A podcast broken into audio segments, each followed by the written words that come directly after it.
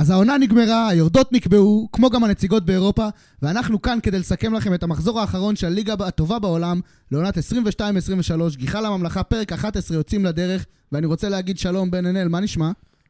אני מעולה כמו המחזור האחרון. איתי זלצר, מה קורה? מה נשמע בן? מה נשמע אביתר? מה נשמע רועי? איזה, מח- איזה עונה הייתה לנו. רועי קרני, מה שלומך? עם סיום מחזור כזה, אפשר להיות לא מרוצה. אז אני ואיתי יחזקאלי, ואנחנו נתחיל ונרוץ ישר עם מתחת לרדאר. אז איתי, תן לנו את המתחת לרדאר שלך. אני רוצה לדבר על קבוצה שאומנם היא הייתה הקבוצה המדוברת של השבוע האחרון, אני מדבר על לוטון, שתשחק מהעונה הקרובה בפרמייר ליג. אמ, אני רוצה לספר לכם כמה סיפורים מעניינים עליהם. דבר ראשון, הפעם הראשונה שלהם בפרמייר ליג מאז שהיא התחלפה, שזה הקבוצה הראשונה שעושה את זה, היא גם הייתה, היא הודחה בפעם האחרונה בשנת 92, ממש לפני שהפרמייר אה, התחלפה לגרסה החדשה שלה, וזו פעם ראשונה שהיא בעצם עולה, שזה דבר נהדר. זכתה ב-210 מיליון פאונד, על זה כולם יודעים, כולם מדברים, המשחק היקר בהיסטוריה, ככה זה כל משחק העלייה. אום, אני רוצה לדבר גם על אלפונזו, השחקן שאומנם הרבה דיברו עליו לאחרונה, אבל אני אזכיר את זה שוב ושוב, כי הסיפור הזה הוא פשוט סיפור סינדרלה, שאני לא, לא זכור לי משהו כזה, גם אני זוכר... זה השחקן הכי פחות מוכשר, בוא נגיד את זה ככה, שהגיע מהליגות הכי נמוכות, שהגיע לפרמייר ליג. הוא נשאר עם לוטון מהליגה החמישית, שהם היו עוד בליגה החמישית ב-2014. עד היום הוא נשאר בקבוצה, והם עכשיו בפרמייר ליג יחד איתו. שחקן משחק בליגה החמישית, שזה דבר נדיר כל כך. גם בדקה ה-118, שחקן בשם טיילור, בן ה-20, כבש שער שאומנם נפסל, ויכל לעלות אותם עוד, עוד לפני דו-קרב פנדלים, שער הראשון שלו בבוגרים. כל כך הרבה סיפורים היו במשחק הזה. השער נפסל מהעבר שבא פעם ראשונה בליגה השנייה העונה.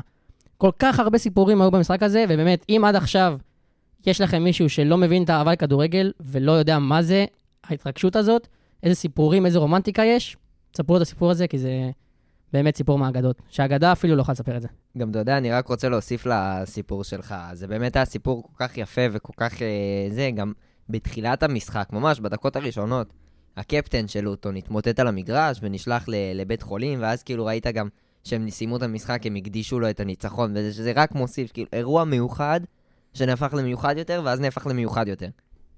זה, זה באמת פשוט סיפור מדהים. כמה ייחודיות. אז אני אקח את הסיפור המדהים הזה לשחקן מדהים, לדעתי. אחד מהשחקנים הכי לא מוערכים בליגה, והנתונים שלו ביחס להכרה שלו אומרים את זה. את השם שלו אתם מכירים, ברונו פרננדש, שכבש במשחק האחרון של יונייטד העונה, שהבטיח להם את המקום השלישי. למעשה ברונו סיים העונה עשר פעמים איש המשחק, שזה הכי הרבה בליגה, עם 18 expected assist, שבפועל הוא בישל רק שמונה שערים. שזה גם מראה על הצורך הגדול של אה, יונייטד בחלוץ שיכבוש שערים, והוא יצר 32 מצבי הבקעה. הכי הרבה בליגה. כל מה שאמרתי עכשיו, הכי הרבה בליגה. הוא גם פתח העונה כל משחק, השחקן היחיד שעשה את זה ביונייטד זה דחיה. כאילו נתן אחת מהעונות הטובות שאפשר לבקש מקשר. אה, בישל 8, קבע 8 בליגה, 12 ו-15 בכל המסגרות, ואפילו לא נכלל בהרכב העונה. עכשיו, אני לא אומר שהוא היה צריך להיכלל בהרכב העונה, כי הקישור שם מדהים, ומי ששם, הגיע לו להיות שם. אני כן חושב שהוא לא... מאז שהוא הפסיק לתת אה, 20 שערים בעונה, עם כל ה... שכל ההתקפה עוברת דרכו, הפוקוס עליו ירד, והביקורות עליו עלו, ואני חושב שזה לאט לאט הפך אותו למתחת לרדאר. אז את השחקן שלי אני לא צריך להציג, אה, אבל בכל זאת, אני כן אציג אותו. הארי קיין, אין ספק שככל שחולפות העונות, הוא נהיה יותר לשחקן מבוזבז ומבוזבז יותר. עדיין חושבים מה יעלה בגורלו של ההורי קיין שיחגוג בעוד חודשיים יום הולדת 30. כן, 30, אמ, וזה בעצם מכניס אותו לדילמה אמיתית בקריירה, האם לעבור, האם לעזוב, אבל אני לא אחפור על זה עכשיו. הנתון שאני הולך להגיד על קיין הוא נתון מתחת לרדאר, רק במחזור סיום אחד קיין לא מצא את הרשת. אה, מבין המחזורי סיום בהם קיין שיחק כמובן, היה את עונת 2018 ו-2019, בה קיין לא שיחק בשל פציעה, וחוץ מזה, רק בעונת 2015-16 קיין לא מצא את הרשת במחזור ה-38. פרט מהעונה הזאת, בכל עונה הוא כבש לפחות שער אחד במחזור האחרון. הספק מטורף לכל הדעות. לא שזה ינחם אותו, כי זה על הנייר עוד תואר אישי, אה, ש... או הישג אישי שלא מנחם אותו, אפשר להגיד ככה, אחרי העונה העלובה הזו של טוטנאם. אז אני הבאתי לכם נתון מעניין על צ'לסי. צ'לסי סיימה, מאז שהפרמייר ליג הפך להיות פרמייר ליג, הפכה להיות פרמייר ליג, עם 38 משחקים בעונה, היא סיימה רק שלוש פעמים מחוץ לטופ 6. בכל אחד, בכל אחת מהעונות האלה, היא השיגה בפעם הראשונה שני ניצחונות ב-11 משחקי הסיום, וסיימה מקום 11 ב-95-6. ב-15-16 היא ניצחה רק שלושה משחקים ב-11 האחרונים, וסיימה במקום 10. והעונה כמובן ניצחון אחד תחת למפרד ב-11 משחקים האחרונים, אה, סיימה מקום 12. כישלון מטורף, ורואים את זה בכל עונה שהם לא מצליחים ככה, זה מתבטא. והקשר הישראלי הוא שבשתי העונות האחרונות שזה קרה, שזה בעונת 15-16 ו-22-23 העונה, הייתה לנו נציגה ישראלית בליגת אלופות. בפעם הקודמת הייתה מכבי תל אביב, והעונה כמובן מכבי חיפה. ואפשר לסכם את זה שצ'לסי פשוט אה, כושלת אחת לכמה עונות בצורה קשה מאוד, ואולי יש לנו השפעה קטנה על זה. אז כולנו באותו קו שאנחנו רוצים שזה יימשך? יש פה, אין- מי- יש פה מתנגדים? לא, לא יודע אם הייתי רוצה שיימשך, אני רוצה תחרות בריאה בליגה, אני רוצה את הקבוצות אין הגדולות שם. בעיה, אבל כשצ'לסי עושה אה, פדיחות וקבוצות אחרות עולות רמה, זה גם סבבה מבחינתי. אין לי בעיה בוא שפעם נגיד בכמה שאותי הרבה שנים... יותר יעניין לראות את צ'לסי בתחתית, ש- בחצי התחתון של? הטבלה, ואת ברייטון ב... יש אני- מישהו אחד- אז אני רוצה להגיד שאין לי בעיה, אין לי בעיה שיהיה קבוצה ישראלית כל פעם שצ'לסי לא מצליחה. אין לי בעיה שכל פעם צ'לסי לא תצליח. אבל רועי, יש, יש למישהו אחד בעיה עם, עם המשפט שאמרת עכשיו. נחש למי? גללי? פוצ'טינו. או, נגיע לשם. אני רוצה לשמוע את דעתך. נגיע לשם. אז נתחיל עם הסיכום מחזור שלנו, נתחיל לרוץ עם המשחק המטורף שהיה לנו, שאף אחד לא ציפה שהוא יהיה כזה, אבל הוא כן היה. ליברפול יצא לסאוטהמפטון למשחק אחרון שלא משנה לאף אחת מהקבוצות כלום. זה התחיל ב-2-0 מהיר אה, משער של ז'וטה ואחריו כמובן פירמינו במשחק האחרון שלו בליברפול סוף סוף, כאילו סוף סוף. השער הכי פרמינו של כן. אה, זה זורק שלושה שחקנים על הרצפה ובין הרגליים של השוער ברמת אה, גול קלאסי, גול מתאים לו. גול ברזילאי. רק כן. חסר היה נו לוק והכל היה מושלם. בדיוק, זה, זה הדבר היחיד שהיה חסר, היה שם בקטנה, לא הנו לוק האופייני לו. ואז ליברפול איבדה את זה, פשוט איבדה את זה, הפסיקה לשחק כדורגל, וסאוטהמפטון עשתה 4-2, וכתבתי לכם בקבוצה, מילא להפסיד, אבל למה להתבזות? כת... זה, זה משפט. ו... ואז בס...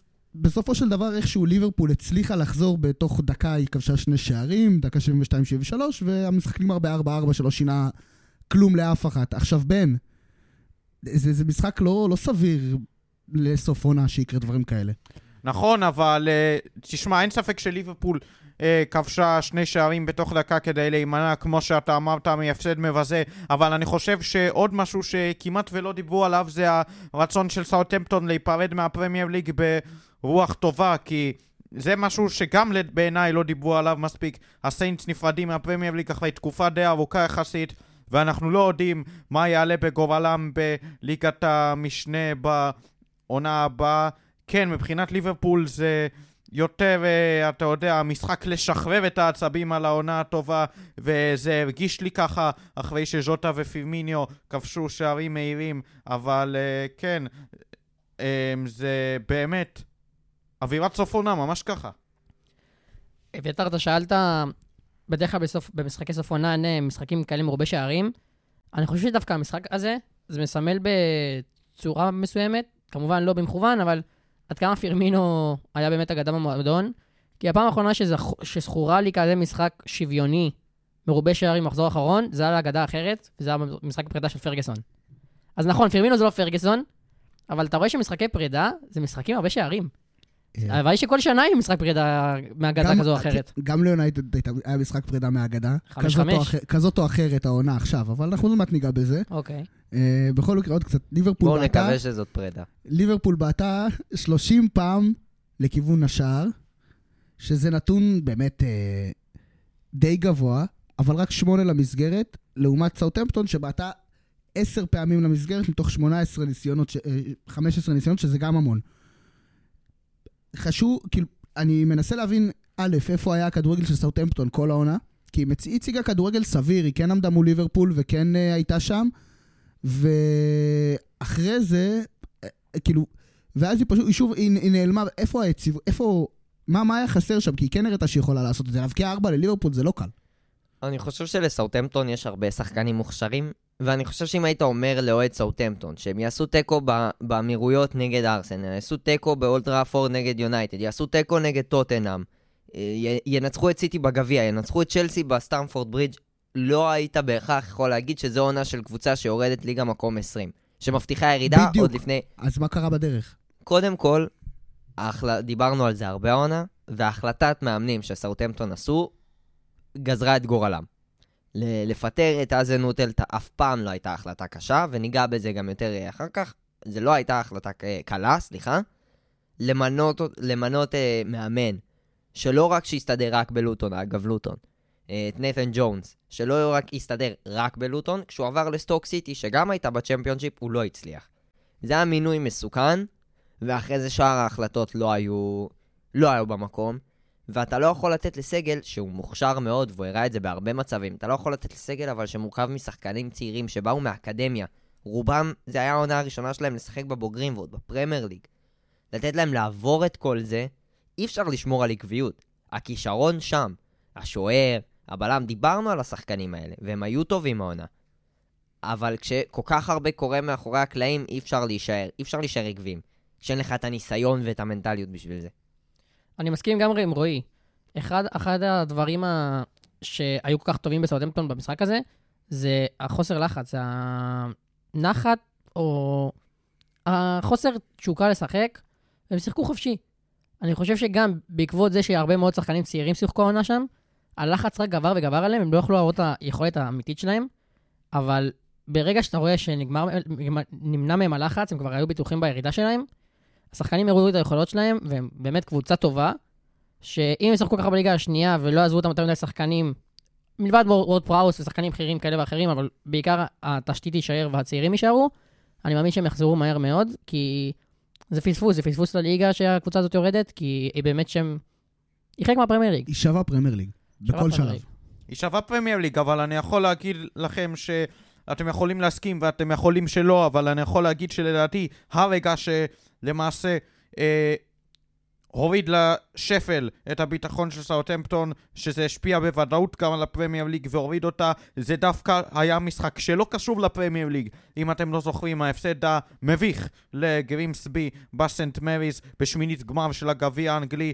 אתה לא יכול להרשות לעצמך להפסיד לקבוצת ליג 2 כתור מועדון פרמייר ליג, בטח בבית. אתה לא יכול להרשות לעצמך לספוג אה, שני פנדלים שטותיים כשאתה במומנטום מבטיח, ואת זו, ואת זה עשתה סאוטהמפטון, את כל הטעויות האפשריות שלה. יש רשימה של אלף טעויות, אבל בקיצר, על טעויות משלמים.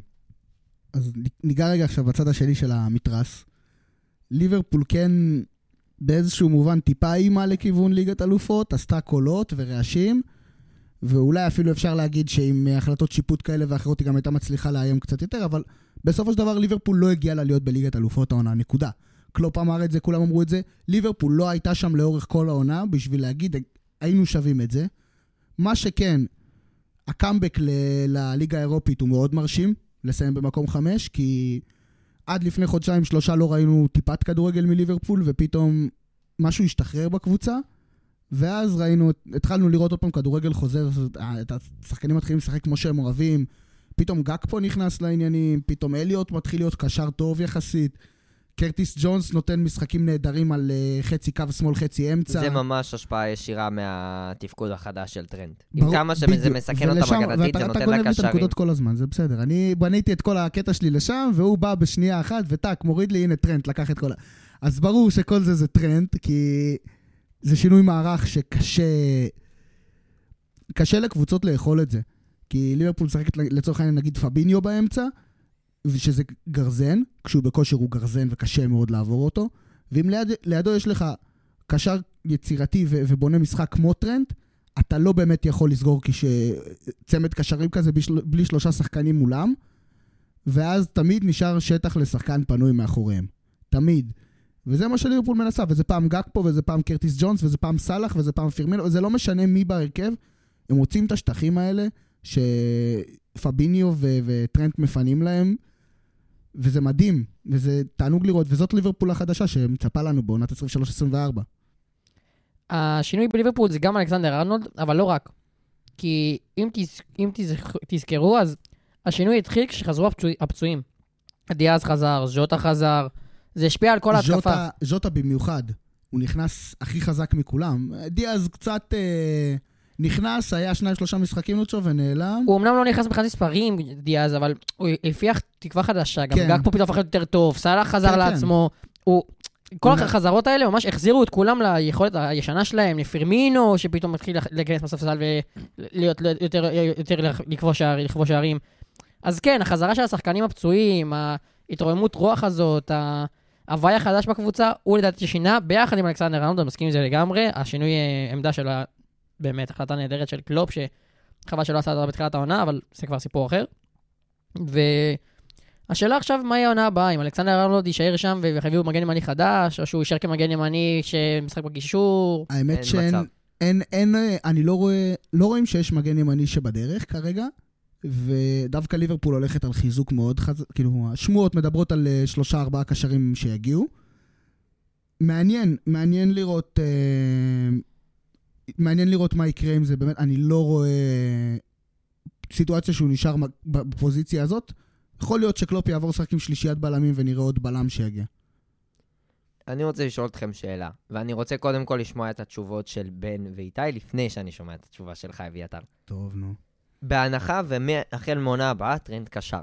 זה אומר שהקריירה שלו כמגן ימין נגמרה. אוקיי. ה- קודם כל, הייתם מדרגים אותו בטופ 5 מגני ימין בהיסטוריה של הפרמייר ליג, ואם כן, איפה? וואו, אתה נתת חתיכת שאלה. מצד אחד הוא כן מגנים בטופ של הטופ, אבל היו כמה שעלו עליו בלי צל של ספק. היית שם אותו בטופ 5? למה לקשקש בעיניי?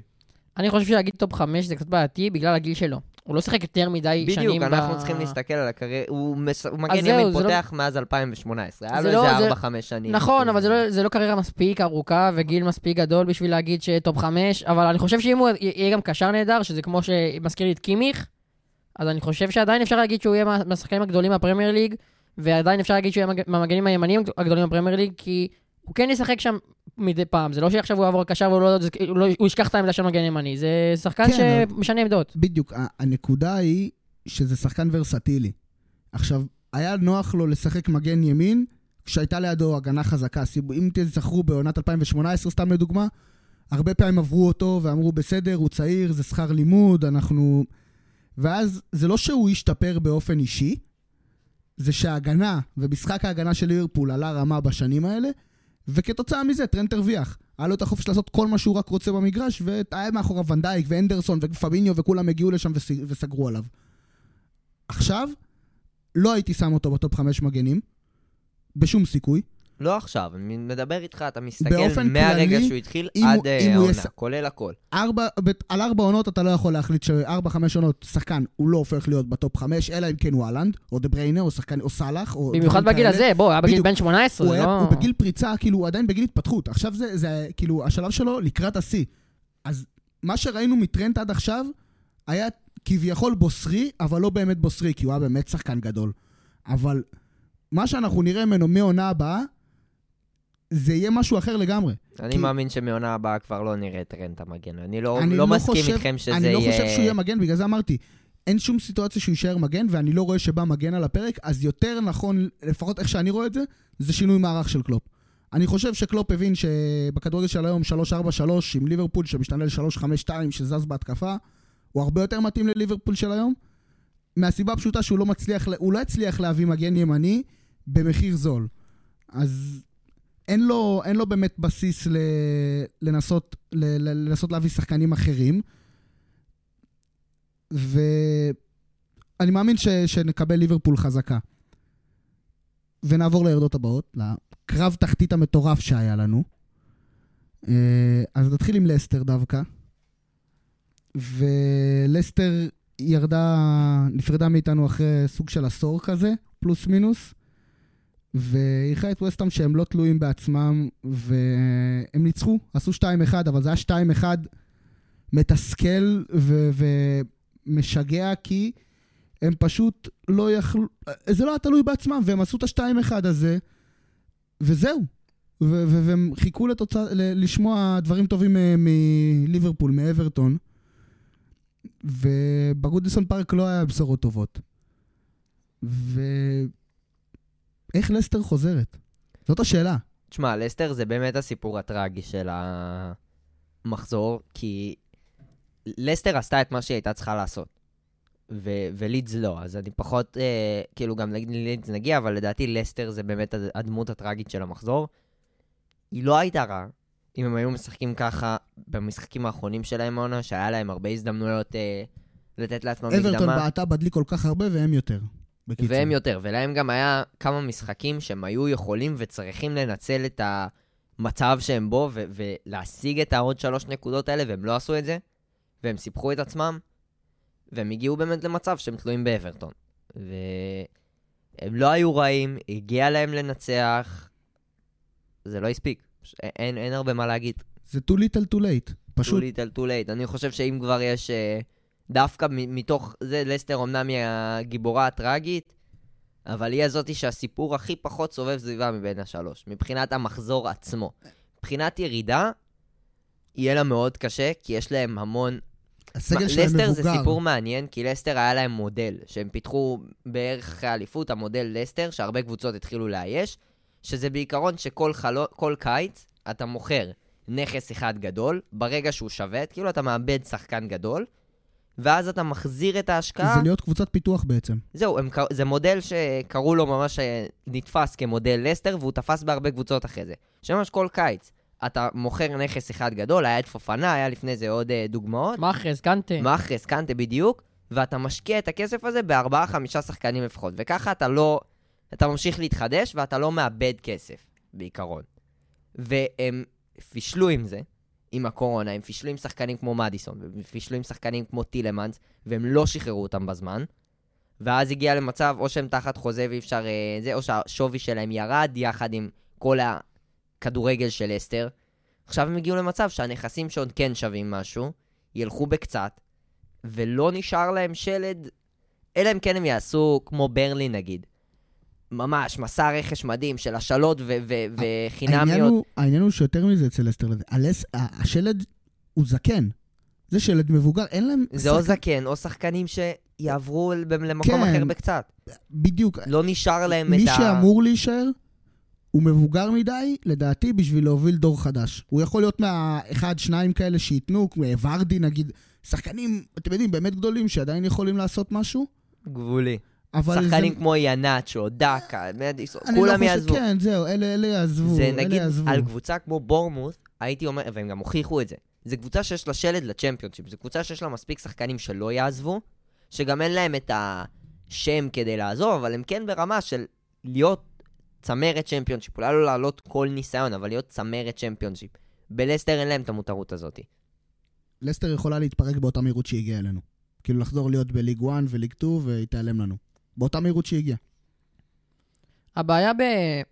בצ'מפיונשיפ זה שאם אתה קבוצה טובה, או קבוצה טובה שיורדת לשם, אז בצ'מפיונשיפ אתה לא תהיה קבוצה טובה, כי כל השחקנים שלך יעזבו. הם לא שחקנים שהם ברמה של הצ'מפיונשיפ והם לא יישארו בשום מצב. אם, כמו שאמרת, אם אתה מסתכל נגיד על בורנמוט, רואה גם פורסט, אם הם יורדים ליגה, השחקנים שלהם לא עוזבים והיו יכולים לחזור באותה מידה כשהם ירדו. אבל אצל לסטר למשל, ברגע שהקבוצה יורדת, טילמנס, מדיסון, דקה, יאנצ'ו, כל כך הרבה שחקנים שלא יישארו שם עונה הבאה, כי הם לא חומר של צ'מפיונשיפ. אז זאת הבעיה הכי גדולה של לסטר, כי הם צריכים עכשיו להיבנות מחדש. הם לא קבוצה שאתה יודע שתרד ותעלה ישר, כי זה לא תהיה אותה קבוצה. חוץ מוורדי אולי. היורדת השנייה, אה, אה, זו לא אותה קבוצה, אני מסכים עם איתי, זה לא באמת על לסטר. מצד אחד אני יכול להגיד שכואב הלב לראות את לסטר ככה, באמת, היא נתנה עונה באמת מרגשת ב-2016, וזה לא רק בין היתר כאמור ברזומה שלה, רבע גמר ליגת האלופות, זכייה בגביע האנגלי, זכייה בסופר קאפ האנגלי, חצי גמר קונפרנס ליג מול רומא של מוריניו, אבל ח... השנה לאחר אותו חצי גמר כאמור הגיעה ירידת הליגה הטראגית ואני מצטרף. לדברים שאיתי אמר בכל הנוגע לבניית הסגל של לסטר סיטי. זה יכול להזכיר, זה מזכיר לי אפילו את סטוק סיטי, מודל 2017-2018, אם אתם לא זוכרים, ירדו ליגה עם שמות כמו קרט זומה, באטלנד, שקירי, צ'ופו מוטינג, חסה. אה, דארן פלצ'ר הוותיק ועוד כמה שחקנים בזמנו זה לא רלוונטי אבל מה שכן רלוונטי זה אכן ערך במידה ושחקני לסטר יעזבו, אני יכול להגיד שמהסגל הנוכחי, לדעתי האישית לפחות, יותר מ-50% מהסגל יעזוב, מה שיהווה מכה אנושה ללסטר, גם כלכלית וגם אה, אה, רצינית. אמרתי כלכלית כי, כמו שאמרתם מקודם, לסטר החמיצה את ההזדמנות למכור את טילמנס בכסף, למכור את מדיסון בכסף, למכור את אה, האבי בארנס בכסף, ועכשיו גם עם מדיסון ובארנס ו...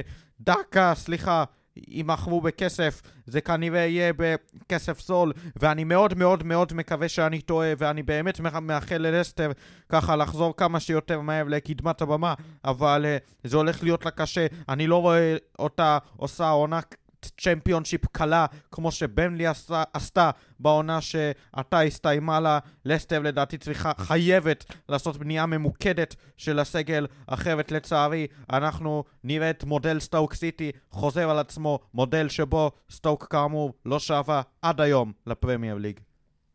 אז זה ללא ספק, ויורדת השנייה שלנו, השלישית בעצם, זאת לידס, מועדון עם אה, עבר והיסטוריה ו- והכל, ותארים ומה לא, והם חזרו אחרי המון שנים לליגה, עשו שתי עונות סבבה, ופשוט כשלו.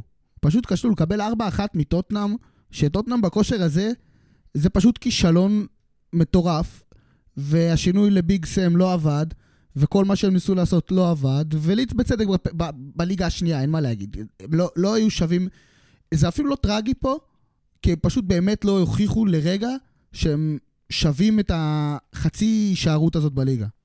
זה הירידה עצמה, המחזור האחרון והמשחקים האחרונים באמת לא היו טראגיים, כי האיכות לא הייתה שווה להישארות. הם לא נרא... היו נראים כאילו הם באים להישאר, ולהתפרק ככה נגד טוטנאם, עזוב, טוטנאם לא טוטנאם, להתפרק ככה במשחק של הכל או כלום, לא מצדיק הישארות. אבל הם כן טראגיים, בגלל שבשביל מועדון כזה גדול וכזה עשיר בהיסטוריה, הבעלות שלהם, כל הסיפור הזה, כל המבוכה הזאת של לידס, עד שהם הצליחו לצאת מהמרתף הזה של הצ'מפיונשיפ ושל הליגות הנמוכות באופן כללי, עם ביאלסה הם הצליחו, זה לא רק היה כדורגל טוב, זה היה אווירה שונה, זה היה לידס שונה. וכמו תמיד, כמו שקרה בעבר, ההנהלה של לידס הצליחה לחרבן להם את זה, סליחה על המילה, להרוס להם, וזה התחיל ב- ב- בשינוי מאמן, וגם החלטות, פשוט רצף החלטות לא טובות. וזה כמו... זה... אתם יודעים, בלסטר זה הפוך לגמרי. כאילו, הבעלים, הכל למען המועדון, ומנסה לעשות למען המועדון, וזה לא עובד. ושתי הקבוצות האחרות שהיו שם, שזה אברטון שנדבר עליהם, ולידס, זה דברים שמתחילים מלמעלה, שפוגעים בקבוצה שיש לה את כל הכלים מבחינת אוהדים, שזה גם הכנסה בסוף. מבחינת גודל ו- והיסטוריה. זה קבוצות וזה... עם מסורת שלא אמורות להגיע למצב שהן נלחמות, על, על, נלחמות נגד הירידה, ו- והם קיבלו טוטנהאם, שגם נלחמת על משהו, כאילו טוטנהאם נלחמה על אירופה, וטוטנהאם סוף סוף הביאה את היעילות שלה. היא בעטה שבע פעמים למסגרת מתוך 11 מצבים, והבקיעה ארבע פעמים. זאת יעילות שאתה מצפה לראות מקבוצת uh, טופ 6 uh, בפרמייר ליג, שאמורה להיות טופ 6 לפחות. וכמו עם לסטר, כמו עם לידס, טוטנהאם זה גם היה too little too late, אבל זה באמת... זה בדיוק מה שבאתי להגיד. זה סיפור, זה סיפור כל כך... זה, זה, אני לא יודע איך להגדיר, אין, אין באמת הגדרה מוחש... אתה יודע למה זה מחזיר אותי? מוחלטת לזה, כן. ששאלת איך קבוצה אמורה לנסות ולהתמודד עם סיטי בעונה הבאה. והגענו למסקנה שזה רצף של החלטות טובות, שזה לעשות תהליך של החלטות טובות ולתת להם זמן. ואתה יודע איך זה מדגיש את זה? שאתה רואה כמה יקרות כמה יקר זה רצף של החלטות לא נכונות. זה יקר? כי טוטנאם, אברטון, לידס, לסטר, כמעט כל קבוצה שנמצאת עכשיו במשבר ביחס לאיפה שהיא נמצאת, צ'לסי זה הדוגמה הכי בולטת, זה בגלל רצף של החלטות לא נכונות. וכשאתה עושה החלטה אחת לא נכונה, אז ההחלטה השנייה תהיה פזיזה יותר, כדי לנסות לתקן את זה. וזה ההלך רוח שקורה אצל רוב המועדונים האלה, שאתה מנסה לתקן את הטעות הקודמת שלך. במקום לנצל את הטעות וליצור נתיב חדש, משהו ש... ש... כמו שברנלי עשו, נגיד, זה מה שקורה. כן, עוד פעם, יש, יש בזה את ה... לקבל החלטות נכונות, אבל זה, יש שם קצת מעבר, כי אתה, כשאתה מנסה, כשאתה לוקח החלטות ומפטר מאמנים ומביא רכש ועושה, וזה לא עובד, זה קצת, זה קצת לבוא, כאילו, לבוא בטענות למועדון, מן הסתם, אבל זה קצת מוזר גם, כי בסופו של דבר, הם עשו את כל מה שביכולתם שהם ראו לנכון באותו זמן. בדיעבד, ההחלטות האלה, לא- ההחלטות האלה לא היו נכונות, אבל באותו זמן, באותו רגע, במיקום ובסיטואציה שהם היו, זאת הייתה ההחלטה הכי טובה שהם יכלו לקבל. לאח... כולם, אנחנו ישבנו פה אחרי, אחרי שמינו את uh, ביג סם ואמרנו, uh, כאילו ליץ, ואמרנו, הנה, תראו, זה קורה, ליץ יישארו בליגה, קבלן הישארויות, uh, מאמן גדול. ובסופו של דבר, אתה רואה שאתה עושה את ההחלטות כביכול על הנייר נכונות, ולמרות כל זה, אתה לא מצליח להישאר בליגה. אני אז, רק אז חושב מה... שביג סם זה הוכחה למה שאני אומר, כי ביג סם זה הייתה החלטה, החלטת uh, לחץ, החלטה מתוך לחץ, להביא את הבן אדם, כי בוא, אוקיי, הוא לא היה המאמן אוקיי, הכי טוב שהיה פנוי. אז מי כן? וזה נולד מהחלטה כן? לא טובה למנות את ג'סי מרש ולהשאיר אותו כל כך הרבה זמן, מתוך לחץ של את מי נביא עכשיו. אז הם הגיעו למצב שהם עם הגב לקיר, ארבע, ארבעה מחזורים לסיום העונה, לא היה להם הרבה אופציות חוץ מביג סם. זו הייתה החלטה שלא היה לה, אני לא אומר שזאת החלטה לא נכונה, אני אומר שאוטומטית לא היה לה סיכוי גבוה להצליח, כי הם שמו את עצמם עם הגב לקיר. וזה למה? בגלל רצף של החלטות לא נכונות. בסוף, זה מתחיל מכמה החלטות שאין לך את החוסר ברירה הזה. ברור, הכל מתחיל בתחילת עונה בקיץ, בזה שאתה בונה את הקבוצה, ושם אתה... שם זה ההחלטות החשובות נלקחות, כל השאר זה תגובות. וכנראה שהתגובות שלהם לא היו מספיק טובות, אבל ההחלטות בקיץ, אני חושב שהם הלכו, עשו צעדים נכונים, זה פשוט לא התחבר. פשוט לא עבד להם. ואחת התגובות עם התזמון הכושל ביותר מבחינתי לידס, ואת זה לא הזכרת, רועי, שבין ג'סי מרש לבין סמה לבדייס עלה עם את חווי גרסיה הספרדי כמאמן. גרסיה כבר אימן בעברו בפרמייר ליג בווטפורד, אבל מהרגע הראשון ראינו שגסיה פשוט לא מתאים לליץ. ההגנה שלו ספגה שערים ותבוסות על ימין ועל שמאל. חמישייה ביתית מקריסטל פלאס, חמישייה ביתית מליברפול, ובצמד המשחקים האלו כבר ראיתי את הגורל של ליץ יורד לכיוון הצ'מפיונשיפ, וכמו שאני אמרתי על לסטר, ככה אני אגיד גם על ליץ, שהיא פשוט חייבת לתזמן את הכל כמעט. הכל, כמו שצריך, בקיץ, אם היא לא רוצה להיקלע למקרה סטוק סיטי. אני דווקא לא מסכים איתכם שהסיפור של לידס מזכיר, מזכיר את לסטר, מזכיר את אברטון, קבוצה גדולה יורדת, לא מתאים להם. היא קבוצת עבר גדולה בהווה, היא קבוצה לא גדולה בכלל. הייתה בליגה שנתיים בקושי, עלו אחרי הרבה מאוד זמן שלא היו. קבוצה לגיטימית שתרד. לא, לא, העבר הרחוק שלהם, נכון, אבל... ליברפול שרדה על העבר הרחוק הזה ועל השם שלה. אבל יש הבדל. כי אני לא משווה לאלף אלף על הבדלות, אבל ליברפול שרדה על העבר הרחוק שלה ועל תהילת עבר במשך uh, שלושה עשורים בפרמייר ליג.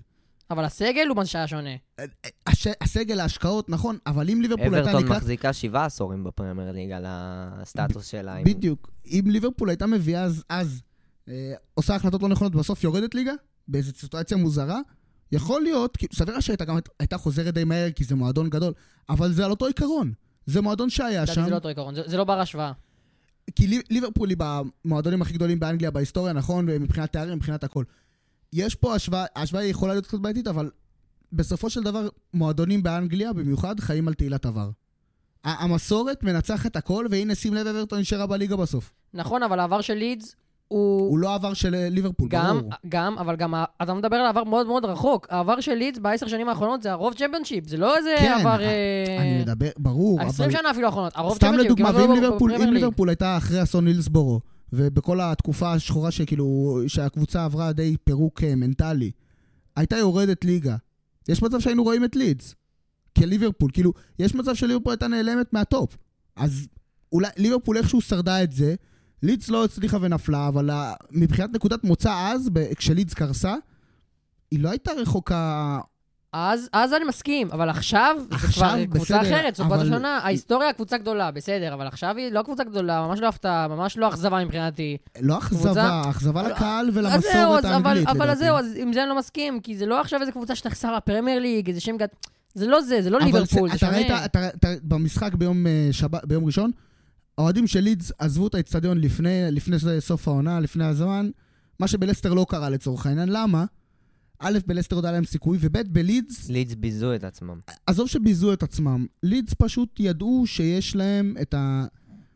שזה מסורת, וזה, וזה כואב יותר. יש שם אוהדים שראו את לידס מצליחה ולקחו, ראו אותה לקחת אליפות ו- והייתה באירופה ועשתה דברים, ופתאום, תחשוב על זה, שאתה, שאתה מקבל, אה, ש, שהקבוצה שלך לא עושה כלום כבר שלושה עשורים, ונמצאת בליגה השנייה, וסוף סוף הגעתם לליגה הראשונה, ואתה מרגיש שהקבוצה שלך עומדת לחזור למה שהיא הייתה פעם, כי אתה מכיר אותה, וזה לא קורה.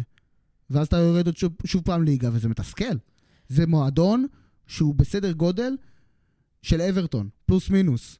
אם הוא לא היה יורד ליגה לפני שלושה עשורים ונעלם, הוא היה היום אברטון. אבל הוא ירד שלושה, לפני שלושה שנים נכון, נעלם, זה כל אז- הקטע. אז נכון, בגלל זה, זה אני אומר, על זה אני מדבר. זה נכון, אבל קשה מאוד להגיד שהוא לא מועדון ש... שיחסר ברמת השם וקהל ומסורת, לפחות לטעמי.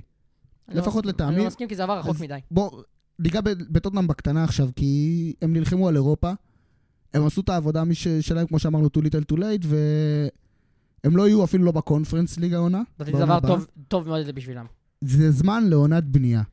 זה זמן לקחת, להירגע רגע, לנשום, לצאת מרצף ההחלטות המהירות חסרות היגיון, למנות מאמן, למנות מנג'ר, לבנות מערכת סקאוטינג חדשה אולי, אני לא יודע, או לשפר את זאת שקיימת כדי להביא שחקנים נכונים, ולקחת את זה הלאה. אין להם, יש להם הרבה לעשות. אין להם יותר מדי מה להפסיד, הם, יש להם עד אוגוסט, עד ה-12 באוגוסט, אם אני לא טועה, למחזור הראשון של העונה. אה, לשפר, לחזק ולבנות את עצמם מחדש. אתם יודעים אבל איזה נתון היה, סתם נתון מעניין, אני אוהב לת- לתפוס כאלה, מהמשחק של אה, טוטנאם נגד לידס. יותר נתון על ארי קיין. קיין סיים את העונה עם 30 שערי ליגה, כולנו יודעים את זה. הוא השחקן הראשון שכובש ב-26 משחקים שונים.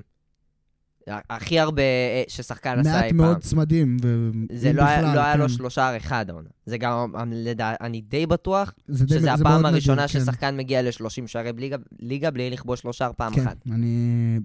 שזה נתון- נתון שמאוד בלט לי כזה.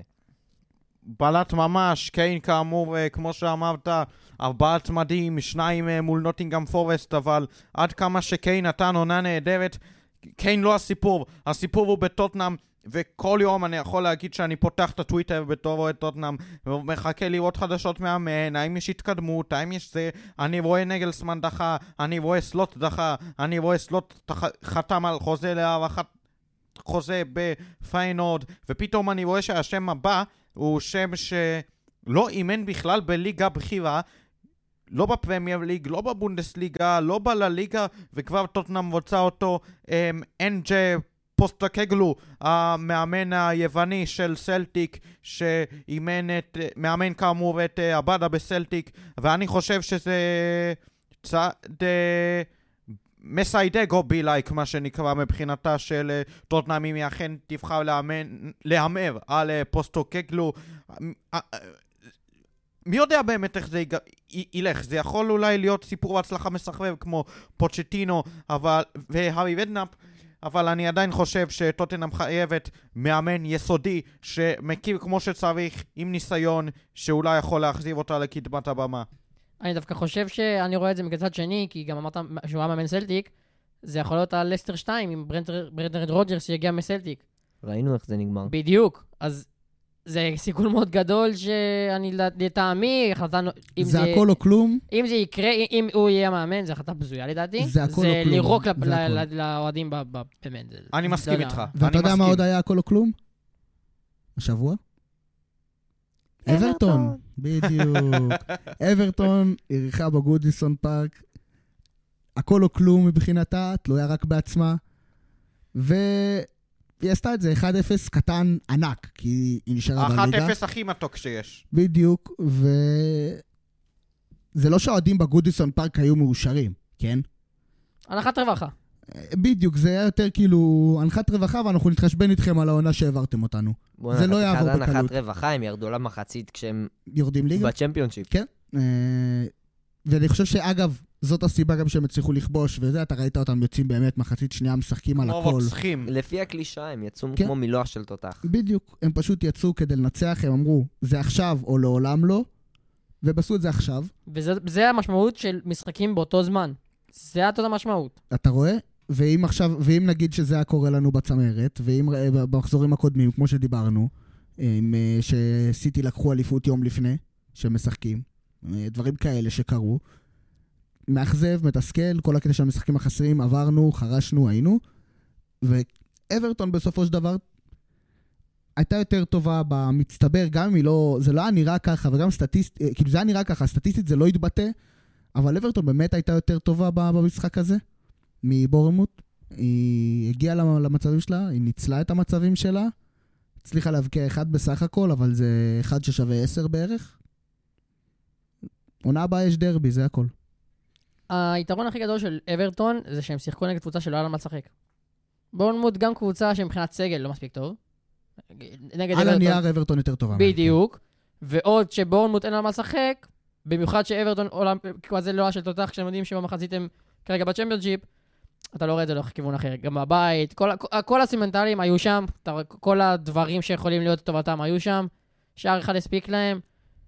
קבוצה שטוב שתישאר, אני העדפתי את לסטר, אני אישית העדפתי את לסטר, כי אני יותר אוהב אותם, אני יותר מחובר לסטר אליהם. יותר מרגשים קצת. יותר מרגשים, אבל אברטון זה גם, זה סיפור, זה קבוצה, זה דרבי. זה, זה, הרבה קבוצה יותר מעמד, מלסטר, זה אבל... קבוצה עם מעמד. זה יותר מלסטר, אבל אני העדפתי את לסטר, זה, אותי, אותי זה ביאס. אני כן רוצה להתמקד דווקא בקבוצה שלא היה לה כלום לשחק עליה, שהרוויחה את הזכות הזאת, בורמוס. ואני באמת, דיברנו על זה פה ושם, בעונה, במתחת לרדאר, בסיכום משחקים מסוימים. אני חושב שבורמוס זה ההוכחה לזה שמנטליות זה 60% מההצלחה בליגה הזאת. זה ליגה זה יותר. לפני, אפילו יותר. אני לא רוצה 80 להקצין, אני רוצה להגיד שמבחינתי אני רואה שזה 80 אחוז. אז נתפשר על 70. אתה יודע למה? כי שים לב לליברפול, ברגע ששינתה את המנטליות שלה, פתאום היא חזרה להיות קבוצה שיכולה להגיע לטופ 4. אז הכל. אני אלך איתך, נתפשר על 70, כי יאללה. ברור שיש עוד אספקטים, אבל אני, זה... אני דווקא חושב שזה תלוי על איזה מקום אתם נלחמים. אם זה אליפות, אז זה לא, זה הרבה פחות. מנטליות זה לא מה שיצריך יותר. לא, אני לא זה מדבר לא איתך, נכון. אני לא מדבר איתך על מקום בטבלה. לא, זה בגלל יכולת, זה גם בגלל לא, יכולת. אבל, בגלל אבל יכולת. למה? אבל למה? פתאום הכדורים לא הולכים מדויק למסגרת, ופתאום זה לא נכנס, ופתאום שום דבר לא עובד, ואז אתה גם מפספס. הכל זה מנטלי, הכל בראש. טובים. תקשיבו, אני לא מדבר של מקום מסוים, כדי לזכות באליפות אתה צריך מנטליות. בסוף כדי לנצח משחקים, מדבר איתך על המשחק, אתה עולה למגרש 90 דקות, המנטליות משחקת את רוב המשקל. כדי לנצח, אתה צריך. לרצות את זה יותר. ולבורמוט לא היה עומק כזה גדול ומרשים. לא היה להם מאמן מרשים בכלל מבחינת אה, קריירה או ניסיון או שום דבר. ניסיון טקטי. ולא היה להם סגל ברמה של אה, לסיים במקום שהם סיימו ולנצח את המשחקים שהם ניצחו. אבל הייתה להם את המנטליות לעשות את זה. לאברטון היה יותר הכל מהכל, מכל מה שאמרתי עד עכשיו. ללידס גם, אפילו לסאוטמפטון אפשר אה, להתווכח. אבל להם היה את המנטליות, הם עלו והם נלחמו, וזה... לא ראיתי הרבה פעמים, הרבה קבוצות שההפרש בין המנטליות שלהם ל- לרמה שלהם היה כזה גדול ושיחק כזה משקל בהישארות ליגה. בהישג כלשהו.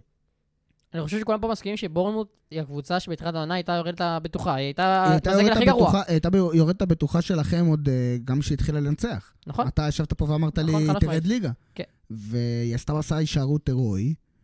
ו- רצף ניצחונות שהשאיר אותה כן, ש- עם- עם פער מטורף ש- ש- שבעצם אפשר לצמצם. אז אברטון עושה את שלה, היא צריכה למצוא את ה... את הרית'ם, את הקצב שלה לעונה הבאה, את ה... איך לחבר את הכל ביחד. ו... שאלה מה הם עושים פה עכשיו. כן, זה רק לחבר את זה. רק לחבר את זה, אבל אני מנ- מניח שלאוהדים של אברטון כבר נמאס מהסיטואציה הזו שהם אה, כל עונה, מחזור אחרון, חוגגים לדשא, פורצים לדשא, מבטיחים הישארות בליגה, אבל אני עדיין מניח שכן, אברטון, אני דווקא חושב שהיא כן צריכה לנסות לשמר על הסגל הקיים, אבל בניגוד ללסטר, כן לנסות למכור את המדוע אוננה במחיר הנכון, אם יגיעו עליו הצעות טובות. אז יש לנו עוד משחק שעליו באמת אין מה להרחיב, כי לא, הוא לא היווה חשיבות לאף אחת מהקבוצות. פאלה סיימה ב-1-1 עם פורסט, היא הייתה יותר טובה, הייתה אמור- יכלה לנצח, באותה מידה זה נגמר 1-1, אנחנו... אני חושב שהיה לזה יותר חשיבות על האליפות שלנו, זה על ההימורים יותר מן ה... אתה מקדים את המאוחר, אבל אנחנו נגיע לזה. אני עושה טיזר, אני רוצה שיחכו לסוף. אז אה, זה כן, ונתקדם הלאה, כי באמת אין מה להרחיב על המשחק הזה, שתי הקבוצות מחכות לעונה הבאה. אז בקרב על אירופה, וילה אירחה את ברייטון לקרב מבחינת וילה. ברייטון בעיקרון הבטיחה את המקום השישי ולא יכלה להתקדם יותר משם, הבטיחה ליגה אירופית. וילה רצתה להבטיח לעצמה את הקונפרנס, והיא עשתה את זה כמו שצריך. ניצחון 2-1 שהובילה כבר 2-0. כל השערים נכבשו במחצית הראשונה. ווילה בצדק באירופה.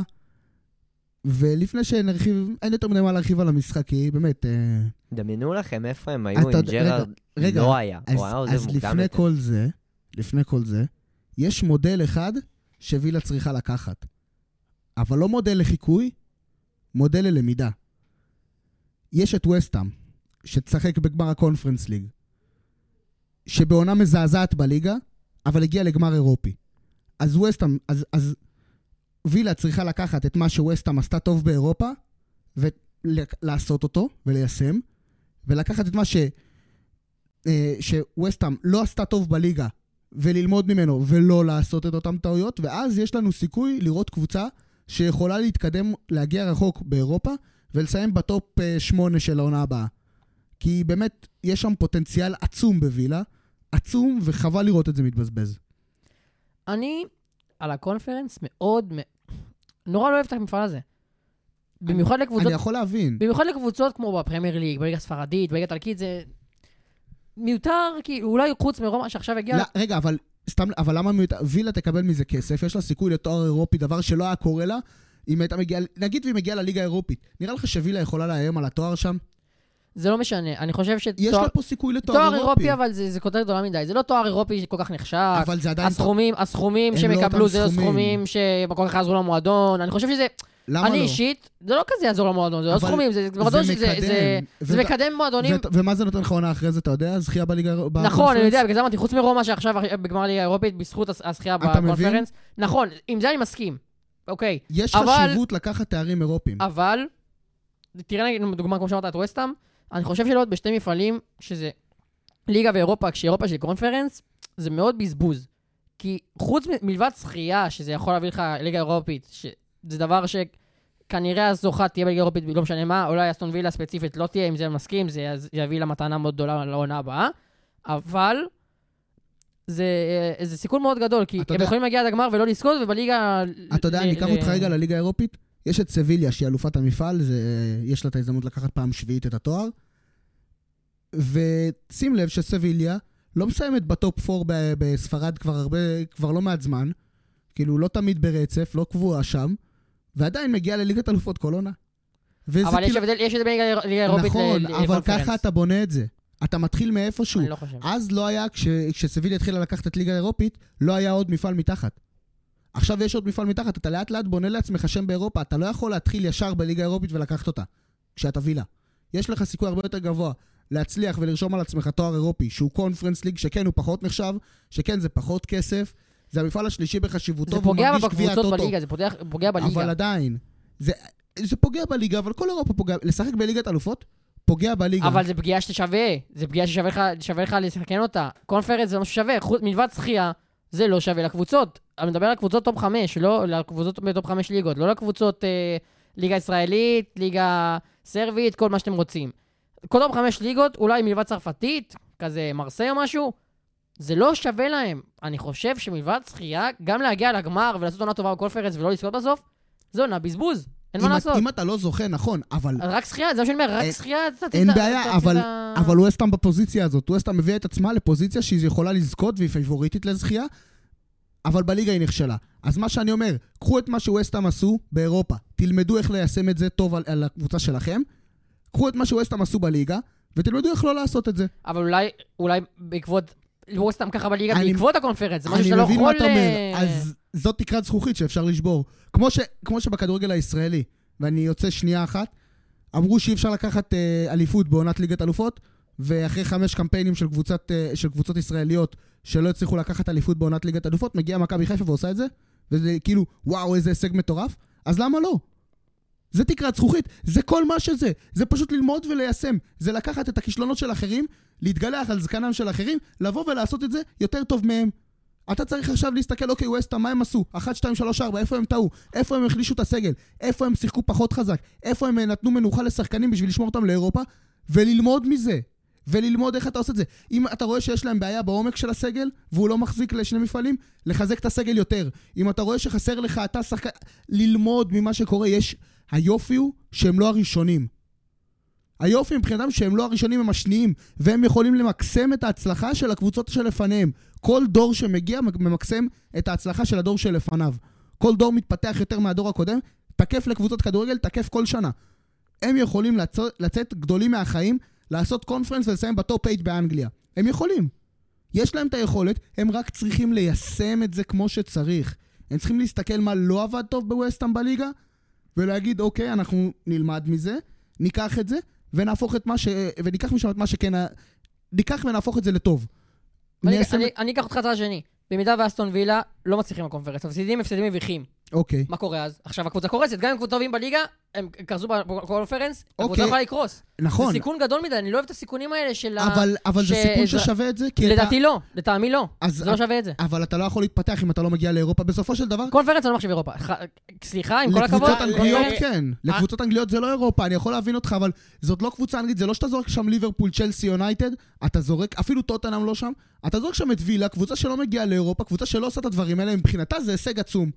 אף אחד לא ציפה שהם יהיו שם מלכתחילה.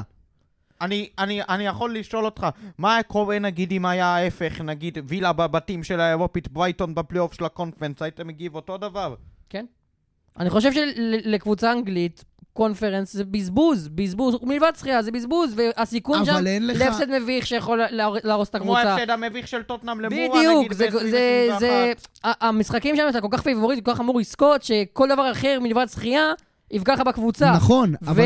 וגם עם הזכייה אתה יכול להיפגע בשח- בליגה בגלל, הטו- בגלל המפעל הזה. אז נכון. זה מאוד בעייתי. יש, יש לזה הרבה סיכונים, כמו שיש לעלות לליגת אלופות סיכונים. אבל זה וכמו- לא אותו סיכון, ליגת אלופות זה משהו אחר. ברור שזה משהו אחר, אבל וילה לא בפוזיציה של לחשוב על ליגת אלופות. אז היא יכולה לחשוב על קונפרנס והליגה האירופית. זה, זאת, זאת, ליגה- זה עם הגבול ליגה שלה אירופית כרגע. אני מסכים, ליגה אירופית זה אני חושב. ש... הגבול של וילה הוא קונפרנס וליגה אירופית. אוקיי? השנה היא בקונפרנס. או יכול להיות שעונה הבאה, היא תמקסם את זה ותגיע למקום שישי איכשהו, או שתזכה בקונפרנס. אבל היא משאירה לעצמה פתח מעבר לליגה. כל הקטע הוא באירופה, היא משאירה לעצמה פתח לעוד עונה אירופית, גם אם היא תצא למקום 17, וגם אם, יותר, אם היא תרד ליגה. אם היא תרד ליגה עונה הבאה והיא תזכה בקונפרנס, היא תהיה בליגה אירופית אבל מה אתה מעדיף. להיות בפרמייר ליג או להיות בליגה האירופית עונה אחרי זה? אתה מבין את ה... ברור, ההעדפה פה היא ברורה, אבל אני אומר לך שהאופציות שזה פותח להם הן הרבה יותר גדולות. יש להם יותר יכולת ויותר התקדמות ו- ויותר פוטנציאל להתקדמות. אין, אין, אין משהו לא טוב באירופה מבחינתי. אני האמת מסכים עם אביתר, אני לא רואה איך זה יכול לפגוע ב- ברוב המקרים, זה יכול לספק איזה הפ- הפסד למיורה, כמו, כאילו, כמו שבן אמר. ווסטהאם היא הדוגמה לאיך זה זה- כן פוגע, זה- אבל... אני דווקא לא חושב שזה, ב... שזה הסיבה שזה פגע בה. אני דווקא להפך, אני חושב שזה נתן לשחקנים את העוד מוטיבציה. כשהם ראו שהם מצליחים להתקדם לגמר אירופי, לחצי גמר אירופי, אז הם מסתכלים על עצמם ואומרים למה אנחנו לא יכולים לשכפל את זה בליגה. שוב, לא אומר שהקונפרנס ליג ברמה של הפרמייר ליג או קרובה, אבל זה נותן לשחקנים עוד משהו לדרבן, עוד סיכוי לתואר, עוד משהו שבסוף, כשהעונה לא הולכת לך, רק עכשיו דיברנו על כמה חשובה המנטליות בשביל להצליח ובשביל להיכשל. בדיוק. אז כשלא הולך לך, ואתה יכול להסתכל רגע לצד ולהגיד, בואנה, יש לנו עוד מפעל אירופי, לא משנה כמה הוא, ב- ב- איפה הוא נמצא בסדר עדיפויות. יש לנו מפעל אירופי, יש לנו סיכוי לתואר. עזוב לאן זה יכול להביא אותם. גם, אלה גם קבוצות שאין זה- להם זה- סיכוי לתואר זה בדרך גם כלל. חוויה, יש שחקנים שם. יש לא שחקנים. בווילה שלא יחוו את זה שוב. זה למה בניגוד לאיתי אני טוען שאסטון וילה חייבת למקסם את הניסיון שלה בקונפרנס ליג עד הסוף. תחשבו שעד סוף העשור הקודם היו לה מספר שנים בצ'מפיונשיפ ועכשיו היא חוזרת למפעל, אה, למפעלים האירופיים רק אומר שווילה פשוט מתה להיות בשלב בתים אירופי אחרי שהיא לא הייתה באחד כזה כבר הרבה זמן. פעמיים ברציפות היא הגיעה לשלב פלייאוף ליגה אירופית, פעמיים ברציפות הודחה על ידי רפיד וינה האוסטרית, פעמיים בגלל חוק שערי חוץ. כן, נתון אמיתי מה שאני אומר עכשיו, ו- וזה למה אני חושב שאסטון וילה, אה, לא יודע אם זה יהיה כמו ווסטהאם, אבל אני כן חושב שהיא צריכה... אה, נכון, הליגה חשובה, אבל אני חושב שהיא צריכה לקחת ברצינות את הקונפרנס ליג. זה... אני, אני חושב שקונפרנס זה באמת אה, משהו שאתה לא יכול לפספס, אם אתה במעמד וילה, אבל מישהי שפספסה הכל העונה, הכל אבל, זאת צ'לסי. איך אני אוהב את הפינה הזאת בפרק. הכישלון של צ'לסי, היא הגיעה למשחק האחרון בסטמפורד ברידג', אירחה את ניוקאסל, שזה עוד מרשים, דרך אגב, מה שקרה במשחק הזה. היא הייתה יותר טובה מניוקאסל, בכל אספקט. ניוקאסל לא הייתה טובה במשחק הזה, ובסופו של דבר, זה אחד-אחד. ומה הקטע המפתיע פה? שצ'לסי לא כבשה שער במשחק. הגול לא היה גול עצמי. וזה מוכיח כמה צ'לסי קבוצה חלשה, התקפית, ולא משנה כמה הם יצליחו להיות טובים בחלק האחורי, או לנהל את המשחק, או לייצר מצבים, אין להם מי שיעשה גול. אמרנו אין. את זה מתחילת העונה, קבוצה שמוציאה 600 מיליון פאונד, ופותחת עם קאי הוורץ כחלוץ, זו קבוצה שלא יודעת להתנהל עם הכסף שלה. כן, אה, בהמשך למה שאמרת, חלוצים ושחקני התקפה, אה, פוצ'טינו, אה, כן, אמר שהוא יוותר על ז'ואאו פליקס. אה, פליקס כאמור יחזור לאתלטיקו מדריד אה, בתום תקופת ההשאלה, גם אובמיאנג וזכריה וכו' כנראה יעזבו, אבל אני עדיין חושב, צ'לסי חייבת להפסיק שלא להישען על קאי הוורץ, צ'לסי צריכה חלוץ בכיר יותר, היא חייבת חלוץ בכיר יותר, וזה לא יכול להיות ככה. כל. אה, היא, היא כבשה בממוצע פחות משער למשחק, וזה אומר הכל. צ'לסי כישלון התקפי. היא כישלון כללי, אבל ה... זה מתבטא בעיקר בהתקפה, כי אם היה לה התקפה חזקה, אני מאמין שהייתה בטופ 6, וברייטון הייתה מוצאת עצמה מבואסת במקום שביעי או שמיני. כי בסופו של דבר אתה לא יכול להתמודד עם הסגלים האלה, אתה לא יכול להתמודד עם הכסף הזה. ואם זה היה מתחבר לה, היא פשוט הייתה מצליחה לעשות את זה הרבה הרבה יותר טוב. עונה שכלום לא הולך. זה התחיל גם, אני חושב שהכישלון של צ'לסי, ואנחנו נרחיב על זה בפרק סיכום העונה שנעשה, רק אה, ניגע בזה בשנייה. הכישלון של צ'לסי האמיתי התחיל כשהתחיל כל הבלאגן עם אה, רוסיה ועם אה, אברמוביץ'. לדעתי אחרי ו- עם טוחל. כן, אבל מה, אבל... טוחל, הבס- טוחל, רגע, אני שנייה, מסכים שנייה, איתו. רגע. נכון שטוחל, אבל באותה מידה, הבעיה הייתה שצ'לסי איבדה את הבעלים היציב שלה במשך 17-18 שנה, ולא היה לה... לא היה לה יציבות, לא היה משכורות, לא היה כסף. היה איזה חודש של אי בהירות כזאת עם צ'לסי, אם יהיה בכלל אפשר למכור אותה, אם אתם זוכרים את זה בתחילת העונה, היו דיבורים שבגלל העיצומים וההקפאת נכסים שעשו לאברמוביץ' באנגליה, לא בטוח בכלל שאפשר למכור את צ'לסי, ויכול להיות שהיא תעבור ככה ותעבור ככה, ובסוף כן נתנו אישור ולא. כל הבלגן מסביב גובר על הכדורגל באיזשהו מובן. זה עולה על היכולת המקצועית ועל היכולת המנטלית, וזה פשוט מרסק קבוצה כשאין ודאות כזאת. והריסוק הזה הגיע, וצ'לסי באמת צריכה לראות איך היא מחז... הרי יש לה סגל מטורף, בוא נדבר על זה מבחינת שמות בסגל ומי שיישאר, מי שילך. יש לה סגל מטורף, ועם כמות שחקנים מאוד יותר פסיכית. אתם יודעים כמה שחקנים יש לצ'לסי בס... בסגל הכולל, כולל מושאלים שאמורים לחזור? 33. 53. 21 הש... אה, שחקנים בהשאלה, ו-32 שחקנים בסגל עכשיו. אני לא מדבר איתכם מי שילך, מי שלא ילך, עוד לא התחיל החלון, אף אחד לא אמר שהוא הולך, אף אחד לא אמר שהוא נשאר. גם אם אנחנו יודעים שלצורך העניין עכשיו אמור להיות, אה, אה, ז'ואר פליקס וזכריה אמורים לחזור, אנחנו עדיין לפני הראשון לשישי וזה עדיין לא רשמי. זה זה כמות מטורפת של שחקנים. מה אתה עושה עם זה? יש לך שם שניים וחצי סגלים של קבוצה, כאילו, מה זה? זה מה, מה ש... זה? זה ממש מה שדיברנו עליו, גם חזרנו, הרבה דברים זה כאילו, אנחנו היום במסקנה של מה שדיברנו עליו לאורך כל כן. העונה. זה מאוד יפה שיש להם חממה כזאת של שחקנים מוכשרים ו- וטובים ושמות uh, גדולים חלקם, או כישרונות גדולים חלקם, אבל לא הייתה שום מחשבה טקטית או, או קבוצתית על, על, על הרכשים האלה.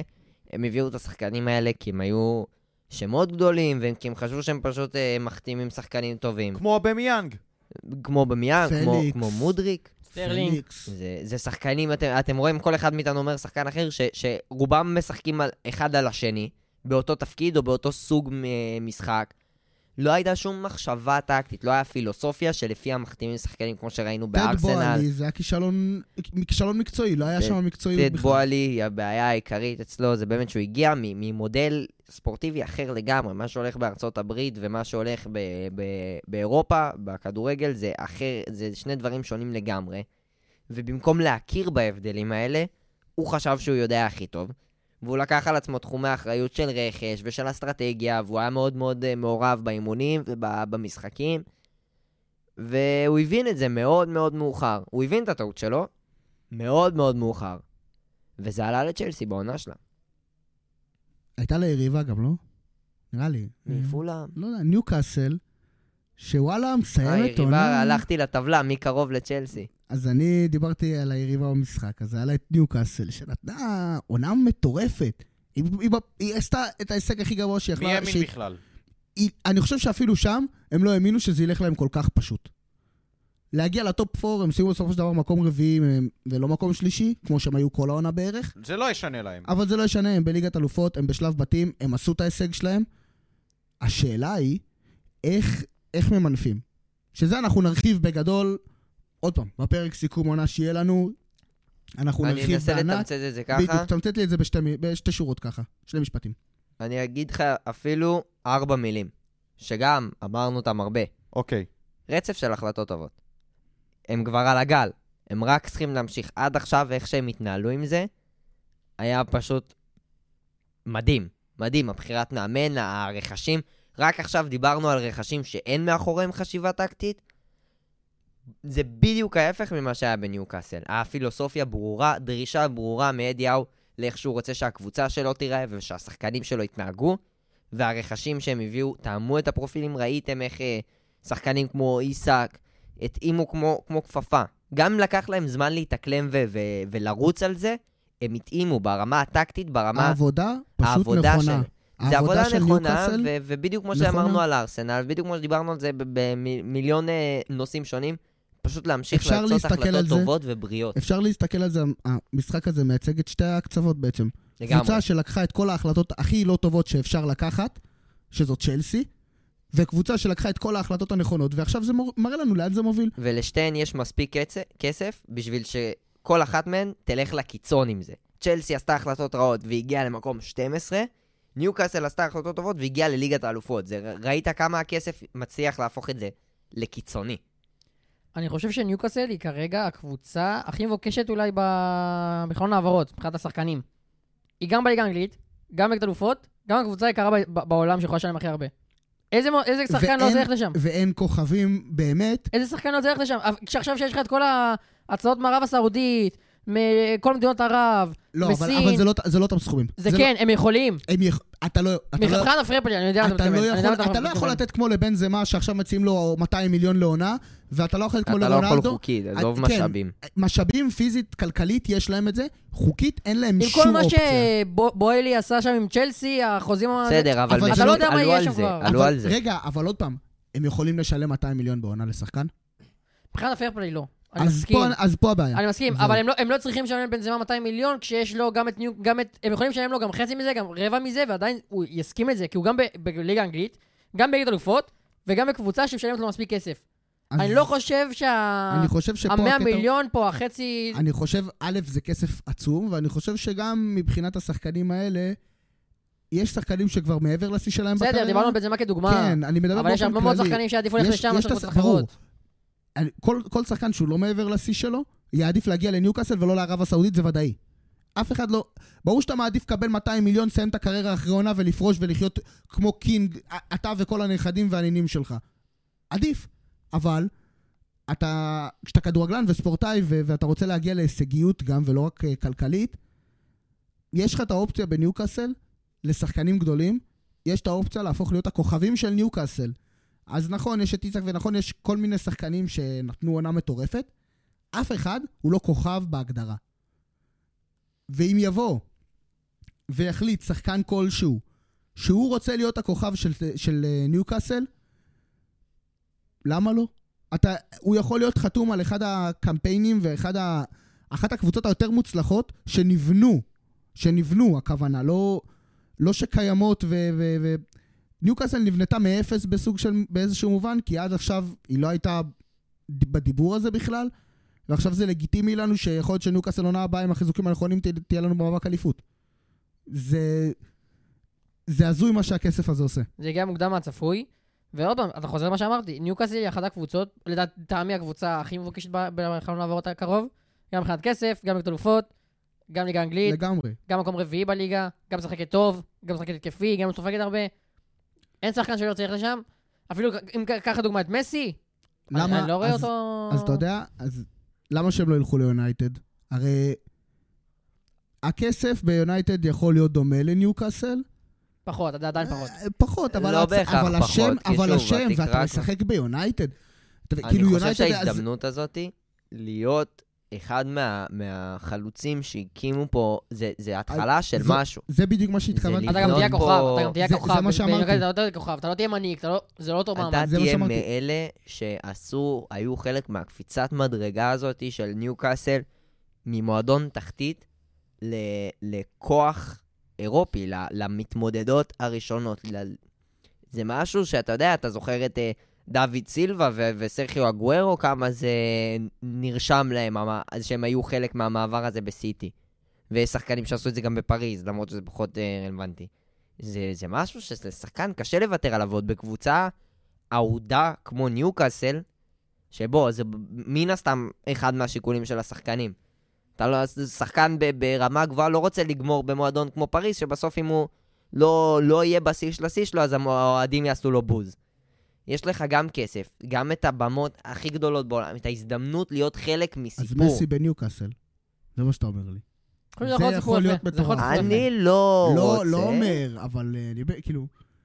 מסי בניוקאסל זה סיפור, כאילו, אתה אומר. מסי בניוקאסל יהיה סיפור מדהים, זה פשוט יהיה סיפור שלא יקרה. אז... סיפור אה. שיכול לקרות רק בפיפא. כן, אז ניימר בניוקאסל אה, יושב לי, אבל עכשיו, הייתה יריבה, כמו ש... על הטבלה, על המקום השלישי, רביעי. האחת שהצליחה לנצל את המחזור האחרון. בדיוק, ועד עכשיו היא הייתה מקום, של... מקום רביעי לאורך אה, חודשים ארוכים, ולא הצליחה להרים את עצמה למקום השלישי באופן קבוע.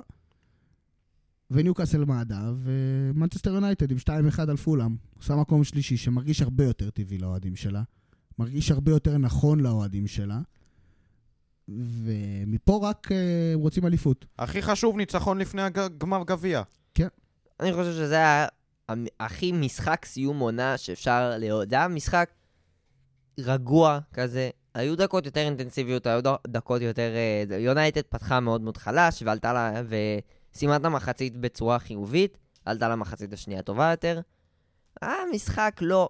ראו שלשחקנים כן היה חשוב uh, להגיע למקום השלישי, ראו גם שרוב השחקנים החשובים, הגדולים, מאוד נזהרו לא להיפצע, שזה גם השפיע על הרמה של המשחק, על הרמה של יונייטד לפחות.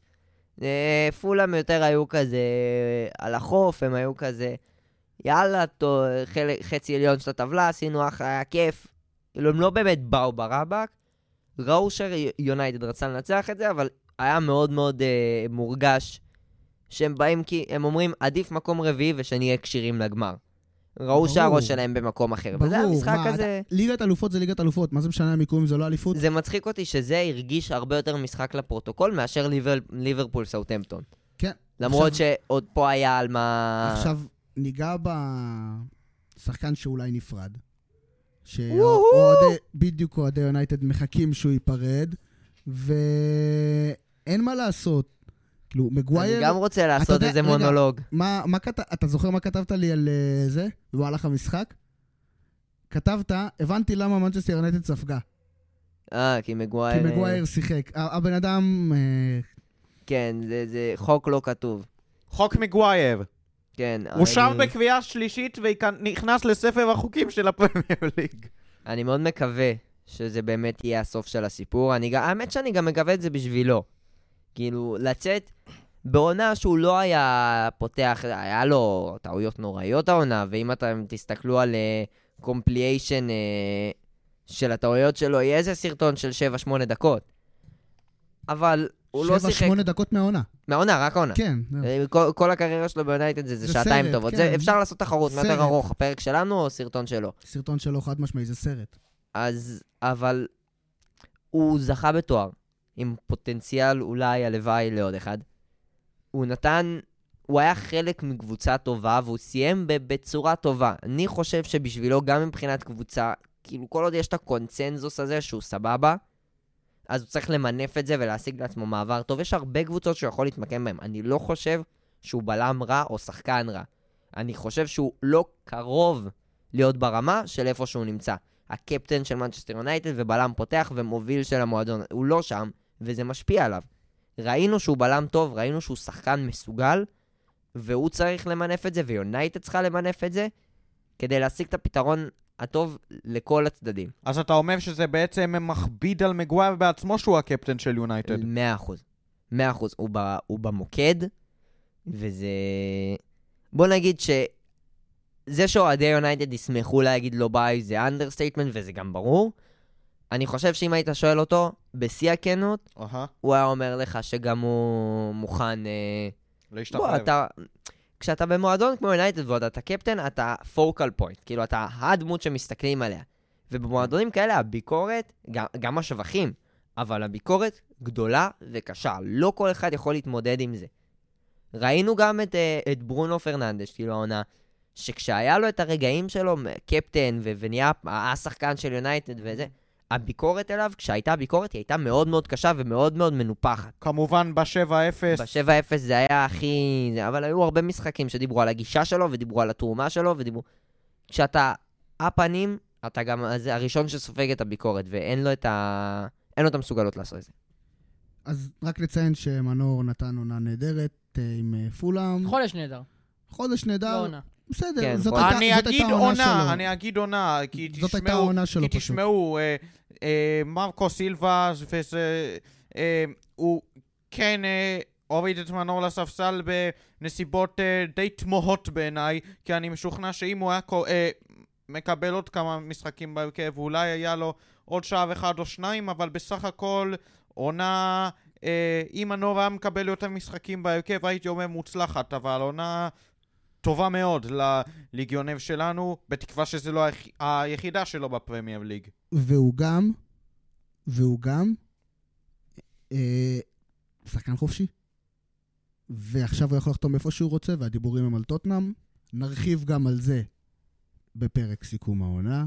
הכל מחכה לכם, יהיה פרק, איזה הפתעות מחכות לכם. פרק מטורף. ונעבור לאלופה ולסגנית. ארסנל עושה 5-0 גדול בתוצאה, אבל uh, לא יותר מזה, שלא מובילה שום דבר. 5-0 על וולפס, מסיים את העונה בטעם טוב. ליגת אלופות. מדהים שיש אוהדים ששילמו עשרות אלפי פאונדים כדי להיות במשחק הזה. אבל לפני כמה זמן? הם שילמו. אבל- אה, אבל ש- הם חשבו- ברור, שזה היה שזה היה הנחה שזה יהיה משחק ל- הנפה. אתה יודע מה היו זה... ל- בטוחים שזה יהיה בדיוק. משחק הנפה. תראה, זה מה שאני אומר. מדהים שיש שם אנשים ש- שמשכנו את הבית שלהם, שנפרדו כנראה מבת זוג שלהם הכדורגל. כדי להיות שם, זה סתם, היופי בכדורגל. לפחות הם זה קיבלו היופי 5-0. בכדורגל. באמת, שמחתי לראות את התוצאה הזאת, נטו בשביל להגיד, בואנה, אנשים הוציאו את כל החיים שלהם, באמת, את כל החיים היופי. שלהם כדי להיות שם, ולפחות הם, הם קיבלו משהו. ואין יותר מדי מה להרחיב, גם מנצ'סטר סיטי. זאת קצת הפתעה, כי בסופו של דבר הם הפסידו לברנדפורד. 1-0, סיטי עלו בהרכב שני, הראש שלהם בשני הגמרים הבאים. אה, פינוק פינק אותם בשער. הקבוצה היחידה העונה שעשתה דאבל על סיטי. כן, היחידה. היחידה. וזה מרשים, כל הכבוד להם, אבל אה, סיטי אלופים, לא מעניין אותם אם הם לוקחים את ליגת אלופות ואת הגמר גביע. לא מעניין אותם, המשחק הזה יישכח, גם ככה או ככה המשחק הזה יישכח. ברור, אני לא- לא, הוא אבל לא- זה, זה אנחנו משהו מאוד ממנו כבר, כאילו, מרשים עכשיו. לרשום ברפרטואר שלך. כן, זה, זה, כמו, זה כמו בני ריינה אה, מול מכבי חיפה, שיכולים להגיד היחידים שלא הפסידו להם בליגה העונה. בכלל. אה, אותו דבר, היחידים שלא ספגו גול מהם, אבל מה זה ההישג הזה אם הוא כלום ושום דבר חוץ מנתון מעניין? השאלה אם ברנפורד עכשיו תהיה הקבוצה השחורה של סיטי, נראה עונה הבאה. הופה. אתה אומר, יש פה... יש בסיס. זה היה איזה זה- כמה שנים של קריסטל פלאס כזה שהם הביאו להם בבית שלהם, עכשיו אה, עם אה, ברנפורד נראה מי יהיו הקבוצה השחורה שלהם. אז כמו שאמרתי, יש גמרים בקרוב. יש לנו גמר גביע, אנגלי. דרבי מנצ'סטרי לפנתיאון, מה שנקרא, לא היה לנו הרבה מאוד שנים אה, לא, דרבי. פעם ראשונה שיש לא, דרבי דרבי, בגמר. כן, אבל אני דרבי, דרבי ברמה כזאת, באיכות כזאת של שתי הקבוצות, אני אישית לא זוכר. אולי בסוף של פרגוסון, תחילת, אה, תחילת הקדנציה של פפ, עם השלוש-שתיים וזה, אה, לא של פפ, סליחה, של סיטי הגדולה, אה, עם השלוש-שתיים ומהפך. אולי שם היה לנו משחקים כאלה, עבר עשור, שבעשור הזה יונייטד הייתה דשדשה משהו, וגם כשהייתה שם זה לא באמת היה דרבים משמעותיים.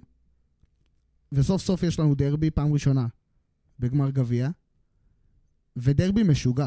כי על הנייר סיטי פייבוריטית, אף אחד לא יכול להגיד שלא, אבל זה דרבי, זה גמר, זה 90 דקות שהכל יכול לקרות, אולי יותר. אולי יותר, אבל uh, אין, אין פה באמת...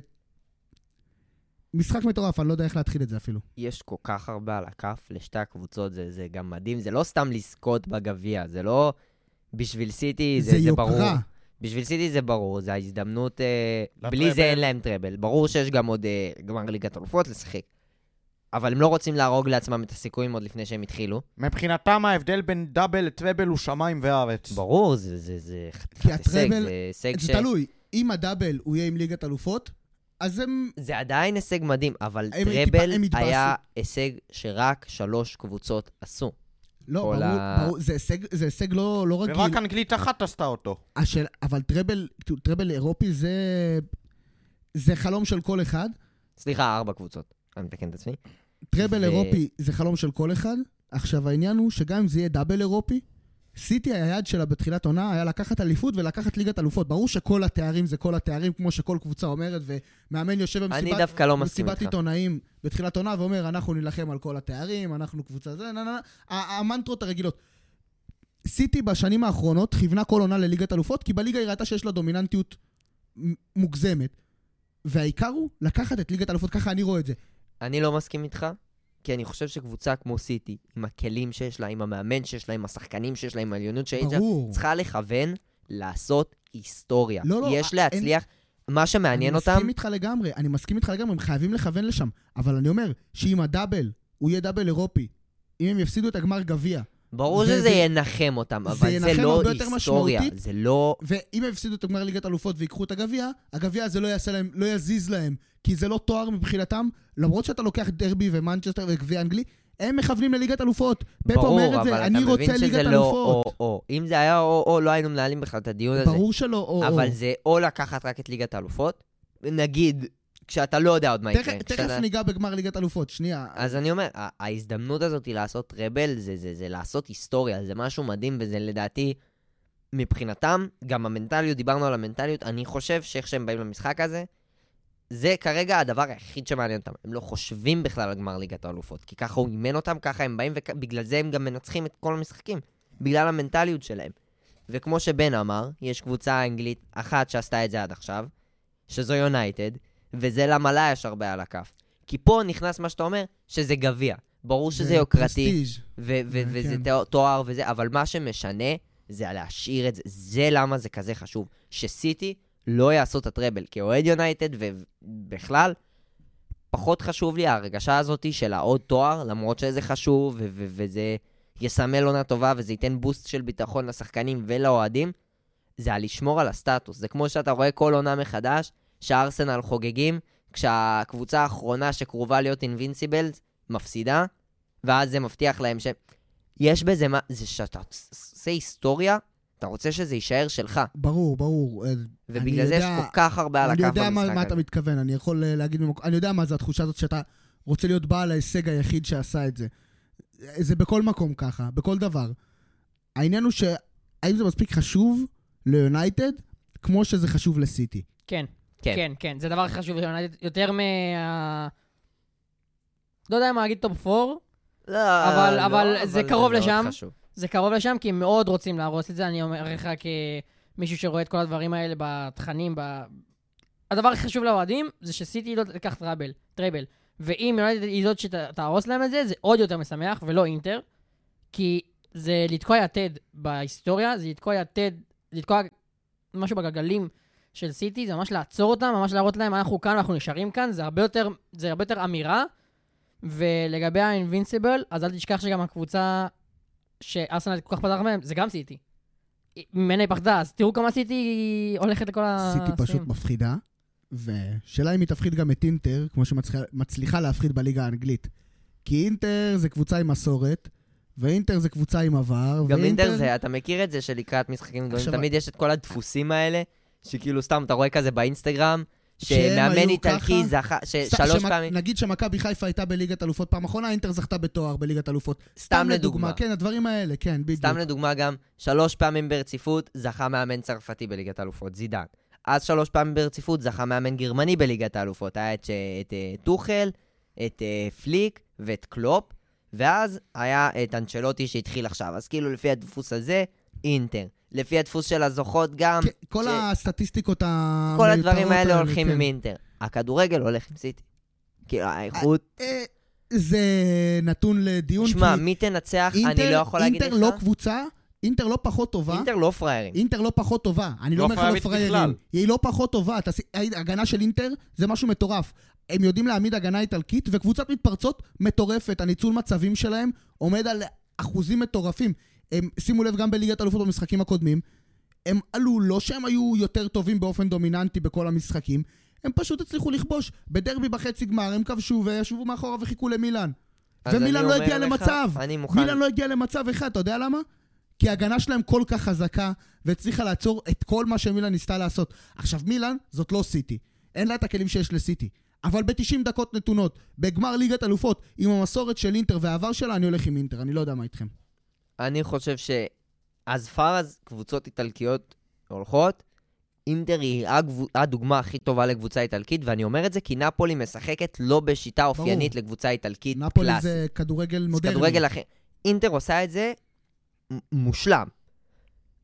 אני עדיין מרגיש בטוח להכריז פה, מי תנצח אני לא יודע.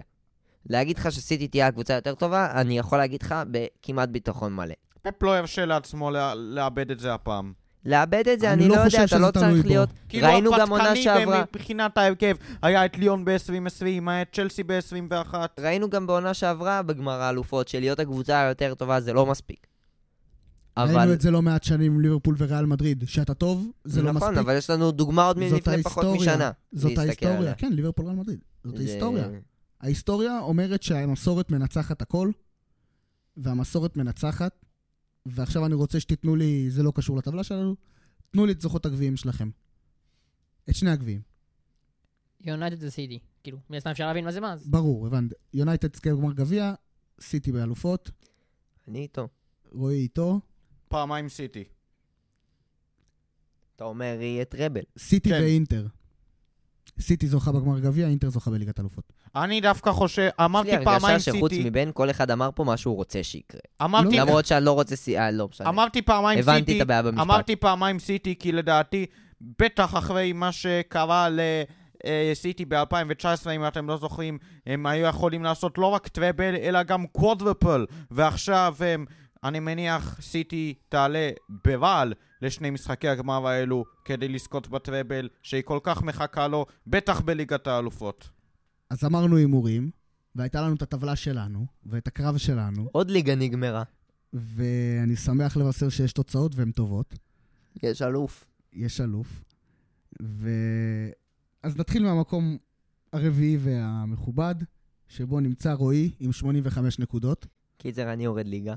כרגיל. בהצלחה בצ'מפיונשיפ בעונה הבאה, חבוב. בוא נראה בן- מי קיבל אה, אירופית. בן, מרחק נקודה מעליו עם 86. ניצלתי מירידה, איזה כיף.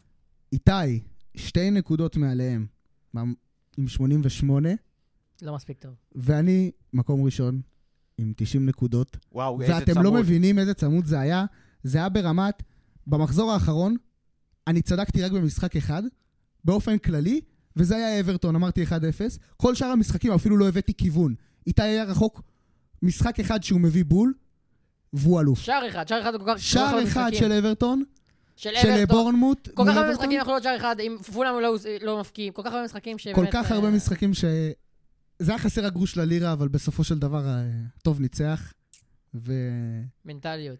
ומנטליות. אז אה, פרק סיכום עונה ארוך, אה, סיכום סיכום מחזור סיכום עונה עוד לפניכם. סיכום מחזור אפשר ארוך. לומר שזה השק- השקט שלפני הסערה. שקט לא היה פה. אבל uh, לפני סערה בוודאות. אני רוצה להגיד תודה רבה בן, תודה רבה איתי, תודה רבה רועי. הייתה עונה נהדרת. אני רוצה להגיד גם תודה רבה לג'ון לרנר, איש המדיה שלנו. אני אביתר יחזקאלי, ניפגש כאן בסיכום עונה. ביי ביי.